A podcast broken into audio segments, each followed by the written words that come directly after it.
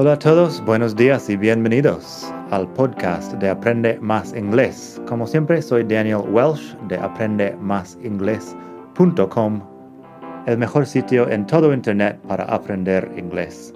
Este podcast te ayudará a hablar inglés como un nativo. Vamos allá. Hola a todos, buenos días, bienvenidos otra vez al podcast de Aprende Más Inglés, el mejor podcast de todo el mundo mundial para aprender inglés. Como siempre, soy Daniel y te hablo desde la hermosa ciudad de Barcelona. Hoy vamos a hablar del tercer condicional en inglés, el tercer condicional, que también puede llamarse condicional imposible. Pásate por la web madridingles.net barra 118 para leer los ejemplos hoy. También tengo vídeo ahí y mucho más. Eso es madridingles.net barra 118 porque estamos en el capítulo 118 del podcast. También si quieres repasar un poco antes, tengo tres capítulos de podcast sobre otro tipo de frases condicionales. Bueno, quizá cuatro. Si te pasas por el capítulo 31, puedes escuchar ejemplos del primer condicional. Si te pasas por los capítulos 112 y 113, tienes segundo condicional y luego me parece que hice uno sobre condicionales con when, if y as soon as. Si lo encuentro rápido, te lo digo. Condicionales con when, if y as soon as son el capítulo 103. Así que estos capítulos también hablan de diferentes tipos de frases condicionales. Hoy, el tercer condicional, que es el más largo, el más complicado, y bueno, habla de situaciones imposibles, porque habla de cosas en el pasado que no pasaron y sus ah, consecuencias que no van a ser reales porque la cosa en pasado no pasó. Suena un poco complicado al explicarlo así, pero hacemos lo mismo en castellano. El ejemplo, el primer ejemplo que tengo en la web. If I had seen her, I would have told you que en castellano acaba siendo, si yo la hubiera visto, te lo habría dicho. Te lo habría contado, te lo habría dicho, te lo habría dicho, creo. If I had seen her, I would have told you. Vamos a explicar un poco la gramática, pero primero el significado. If I had seen her, I would have told you. El caso es que no la vi y por eso no te he dicho nada. Por eso es condicional imposible, porque no podemos volver al pasado a cambiar la situación.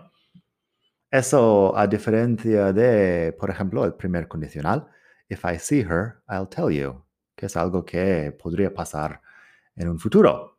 Pero if I had seen her, I would have told you, es algo que no pasó en el pasado y por eso lo ponemos en tercer condicional. La forma de hacer el tercer condicional es con if más el pasado perfecto por un lado y would have más el participio pasado por el otro lado. El pasado perfecto siempre es el auxiliar had más un participio pasado y luego would have más otro participio pasado. Lo bueno en todo eso es que no cambia según la persona. La persona cambia, pero los verbos auxiliares no, porque se tratan de verbos auxiliares que solo tienen una forma en pasado o en participio pasado. O sea, if I had seen her, I would have told you. podemos cambiar el I por cualquier otra persona y no cambia nada más. If Pedro had seen her, he would have told you.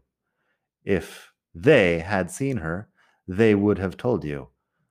No cambia nada aparte del pronombre o el nombre de la persona. Así que es un poco más largo, pero es fácil. al final porque no cambia nada. Debería mencionar también que muchas veces el would have se acorta y tenemos algo así como woulda. Woulda, coulda, shoulda es tema para otro podcast.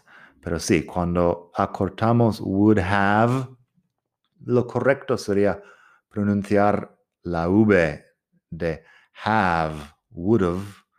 Y eso lo hago a veces, would have.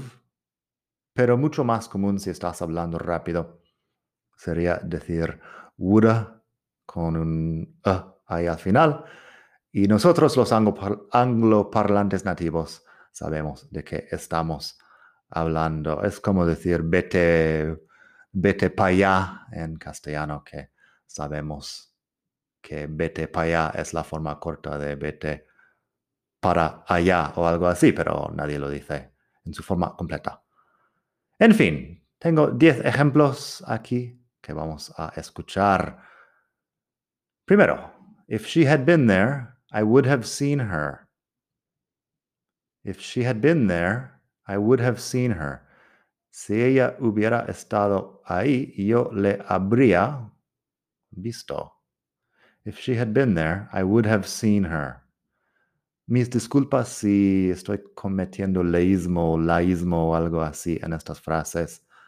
Me enseñaron eso hace 15 años y no me acuerdo. Así que la vi o la habría visto, le vi o le habría visto, no estoy muy seguro. Pero en inglés sí. If she had been there, I would have seen her. Pero el caso es que no estaba ahí y no la vi. Por eso, condicional, imposible. Segundo ejemplo. If we had had more time, we would have visited Pompeii hablando de un viaje a Italia, la Pompeya. If we had had more time, we would have visited Pompeii. Si hubiéramos tenido más tiempo, habríamos visitado Pompeya. Fíjate que ahí tenemos had had. Otra cosa que es posible en inglés, had had. Uno es el auxiliar y el segundo es el pasado del verbo have como para hablar de tener tiempo. If we had had more time, we would have visited Pompeii. También, como mencioné, formas cortas, lo digo un poco más rápido. If we'd had more time, we would have visited Pompeii.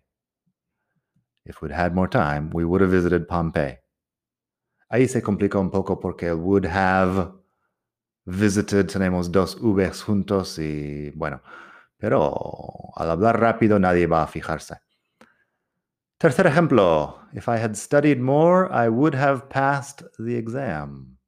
Si hubiera estudiado más, habría aprobado el examen. If I had studied more, I would have passed the exam.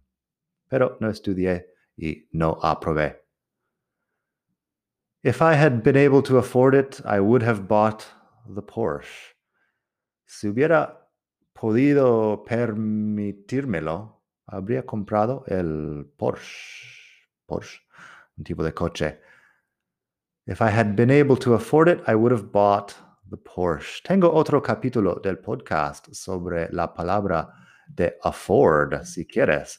Es el capítulo 6 del podcast sobre buy, pay y afford, si quieres saber mucho más, pero es poder permitirse algo.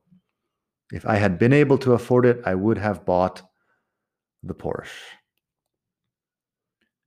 Número 5. If Bill had arrived earlier, he wouldn't have missed the train. Aquí tenemos negativo.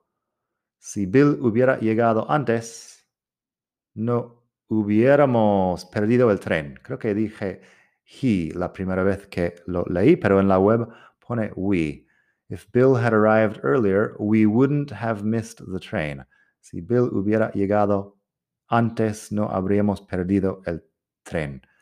Miss, en este caso, es perder, como perder algo en el tiempo. Así que, if Bill had arrived earlier, we wouldn't have missed the train. Wouldn't have también se puede acortar. Acaba siendo wouldn't have. Pronunciamos la T y la V y nada más. La L de would nunca se pronuncia. Así que wouldn't have es otro tema. Tengo un video en la web donde explico la pronunciación de estas cosas, así que está ahí en madridingles.net barra 118. Número 6. If I hadn't lost my keys, we would have been able to get in the house. Si no hubiera perdido mis llaves, habríamos podido entrar en la casa. If I hadn't lost my keys, we would have been able to get in the house. Aquí la negación va en la primera parte de la frase sobre algo que sí pasó en pasado y su consecuencia hipotética y, y pasada. If I hadn't lost my keys, we would have been able to get in the house. Número siete, if they hadn't told me about the exhibition, I never would have known. Si no me hubieran dicho de la exposición, nunca habría sabido, algo así. If they hadn't told me about the exhibition, I never would have known.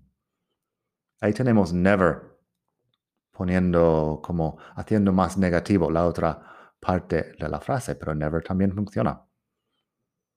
If they hadn't told me about the exhibition, I never would have known. Número ocho. If I hadn't gone to the concert, I would never have met Sylvia.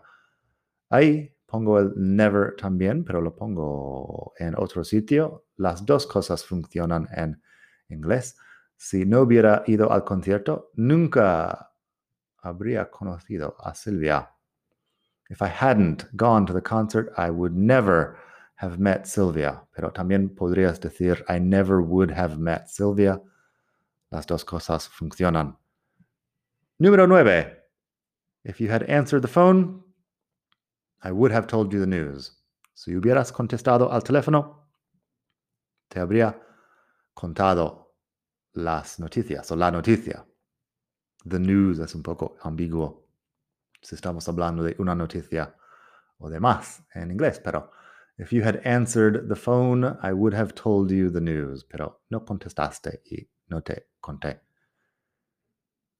Por último, if she had been friendlier, she wouldn't have offended anyone. Si ella hubiera sido más amable, no habría ofendido a nadie.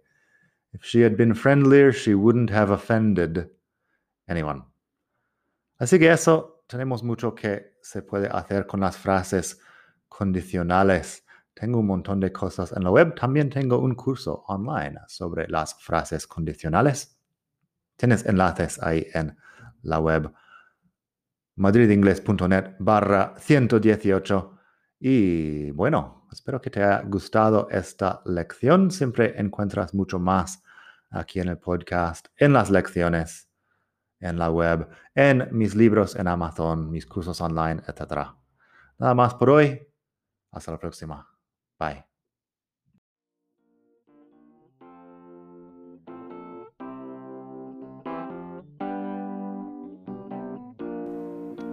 Gracias por escuchar. Como siempre puedes pasar por mi web aprendemasingles.com. Para mucho más tengo vocabulario, expresiones para hablar, phrasal verbs, gramática, pronunciación y mucho más en la web. Nada más por hoy. Espero que pases un muy buen día. Hasta la próxima.